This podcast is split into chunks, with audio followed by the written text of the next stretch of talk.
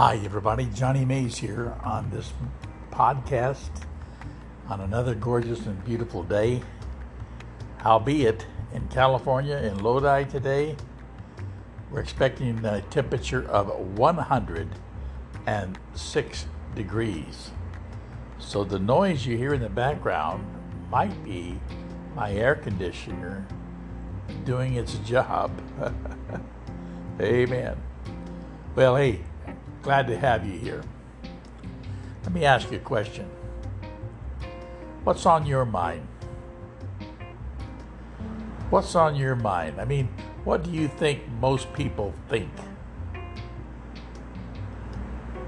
Think about current news, events, think about the things at work, your plans that you're making for the summer, maybe your vacation, trip to the lake or the ocean or the mountains, visiting those grandparents, thinking about your children, thinking about your school, preparing yourself to return to classes. Maybe it's a relationship you're in. What are you thinking about? Let me ask you another question. You ever, ever have thoughts that you might call unpleasant? Even maybe evil or sinful? You know, those thoughts that you wouldn't want anybody to know you've had? And do you ever find yourself revisiting those thoughts? And do you feel ashamed that you have them? Okay, okay. You're probably saying today, Brother Johnny, I feel like you're interrogating me. I'm sorry. I don't want to sound like that. But what I'm trying to do is I'm trying to set the stage for what I want to talk about today. Because most of the troubles that we have on a day by day basis, even moment by moment basis, is with our thinking. Too many of us have what I call stinking thinking, negative thinking, pessimistic thinking, thinking that troubles us, thinking that overwhelms us, thoughts that just literally imprison us.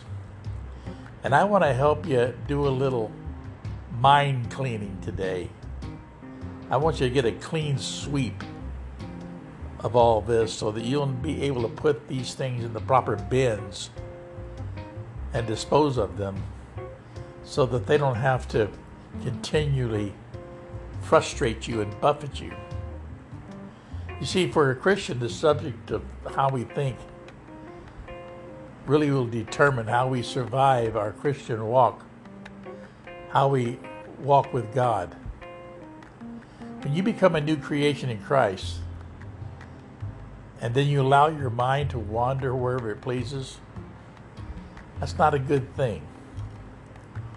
We have to learn to break a lot of bad habits of the way we think. And now that we have a new identity in Christ Jesus, we have to change the way we think. In fact, we have to bring every thought, the scripture says, into captivity and into obedience to Christ. And if we fail to fulfill this responsibility, then we will remain, as the Bible calls us, carnal minded. And it leads us right back into the old ways of thinking and the old ways of doing things. See, my friends, listen to Brother Johnny. You or I cannot be truly obedient to our Lord if we neglect to discipline our thoughts.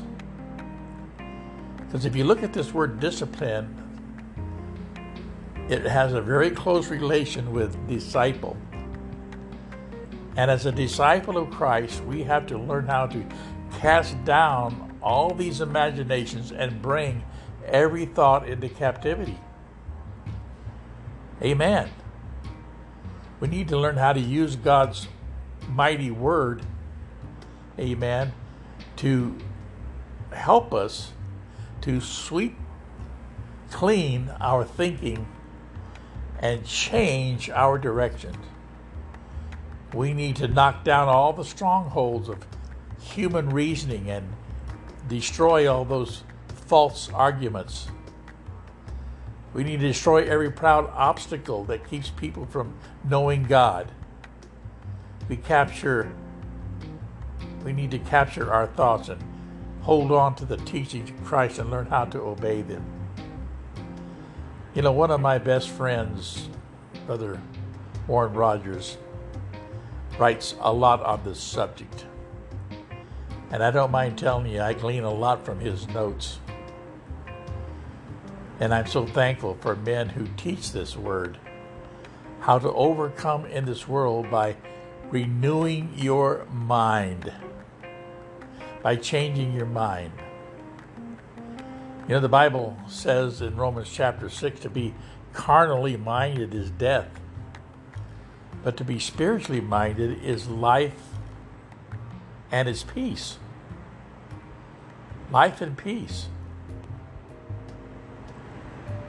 You or I are not going to be able to truly, truly, truly enjoy life and peace if we haven't done a mind sweep if we haven't cleansed our minds from this stinking thinking and lay hold of the Word of God and let it refresh and renew and rebuild all of the paradigms in our thinking, how we come to conclusions, how we draw conclusions, how we find direction, how we learn to discern what's right and what's wrong. You see, the kingdom of God is made up of righteousness, peace, and joy in the Holy Spirit. And the Bible says that the kingdom of God must be pursued, it must be taken. You can't just drift along and allow your mind to think any old thought it chooses. Because if you do that, you're not going to enjoy the Christian way of living. You have to take command of your mind. Or guess what? It'll take command of you. When you become a believer, a new believer, a believer that has a new life and a new nature. Think about it. You've been given a new life and a new nature. In this new life and in this new nature exist these things righteousness, peace, and joy. It's already inside of you. You were given these things when you received Christ. See, when you received Christ, you received his fullness. Amen. It's all contained in that receiving the Lord, Him, Christ in you, and you in Christ. It's already inside of you. Let me tell you something. One of the joys of learning the Bible, one of the great joys is when I read the story of Nicodemus and Jesus and their encounter there. When Nicodemus came to Jesus, he came to inquire of this man. He wanted to know more about Jesus. He was more than confident that Jesus was a man of God. And the reason being is because he'd seen, maybe seen or even heard of all the miracles that Jesus did, and he knew that none of these works could be accomplished by a man alone. So he came to Jesus. Now, Nicodemus was a devout man. Uh, he was a member of the Sanhedrin court. He was a Pharisee. Uh, he was a lover of the scripture. And his character, as we will find out, he was a very gentle and kind and caring and empathetic man. It was Nicodemus and his friend Joseph of Arimathea who asked for the body of Christ after Christ's crucifixion. That shows you something about Nicodemus. When Nicodemus came to Jesus, Jesus immediately wanted to talk to him about spiritual things. And he mentions to Nicodemus about being born of the Spirit, being born again. Nicodemus had never heard of such a concept. In fact, it wasn't a concept known by just, just anybody. Oh, no. No, no, no, no. It was an absolutely new, it was it was an innovation of, of God's working with man. Up until then, just the Spirit of God would come on certain individuals and they would rule or they would prophesy or whatever it might be that God had intended for them to do, whatever mission they had to accomplish. But now Jesus was establishing in the earth something entirely new a new way to interface with God, a new way to know Christ, a new way to completely refocus, change, refurbish, renew your thinking, your mind. And that would become a spiritual thinking individual, to be born of the Spirit. Have you been born of the Spirit? Now, I know you say, well, I believe in Jesus, I believe in the Bible, I believe in heaven, I go to church. I understand that. But are you born of the Spirit? Do you have spiritual discernment? Do you have spiritual enlightenment? Do you see and understand and think as Christ thought? Is this mind in you which was also in Christ Jesus? See, you have to allow yourself to become and you have to pre- pursue uh, this kind of relationship with God. Because it's only by this relationship with God that the thoughts of God will bring into your life that peace and joy that He promised. But we cannot compromise. Amen. And think like the world, and then on Sunday try to present ourselves as a believer. It doesn't work that way, my friend. When Jesus told Nicodemus you must be born of the Spirit, Nicodemus, befuddled as he was, says something almost silly. He says, Well, what do you mean? Can a man be born of his mother again, go back into his mother's womb? And Jesus said, Listen, there's two births. One is the natural birth, born of the flesh, one is a spiritual birth, born of the spirit. But you see, my friend, like the natural birth where you're conceived, there's a time of gestation, usually about nine months, and then the human being is birthed on a certain day called your birthday. When you're born of the seed, the incorruptible seed of God, when that's been when you've been conceived in the womb of grace, there's going to be a time of forming. A time of forming, a time of taking on that image which God has destined for you. And there will be a time of travail, a time that you will have to lay aside, die to yourself, put away uh, these temporal things, and take up the cross. And when you made that consecration, when you made that commitment, you can make an expectation to arrive in your life because God is going to enlighten you open up to you, open up your mind, open up your spirit, and cause you to see and understand things in the light of His Word and the light of Christ. You'll have a renewed mind.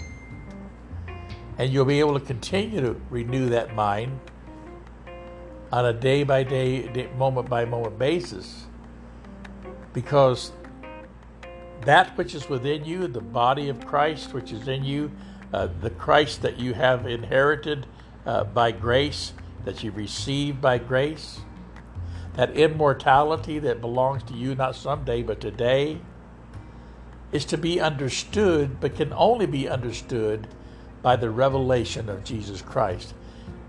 To do that, you must set your mind on these things. Today, you need to have a clean sweep and let this determination be in you that was also in Christ Jesus, who was willing to put himself away in order to attain what God the Father wanted him to have in the human human body. And you can have that too today. You can have that too today. Yes, you can get saved by simply calling on the name of the Lord, you shall be saved. You can be baptized, signifying that you've died to this world. But you need to take that quantum leap and say, Lord, let me receive your mind that I might know you in that real and personal way. It's my prayer. I'll let you think on these things today, and we'll come back to this subject very soon. This is Brother Johnny. Bye bye.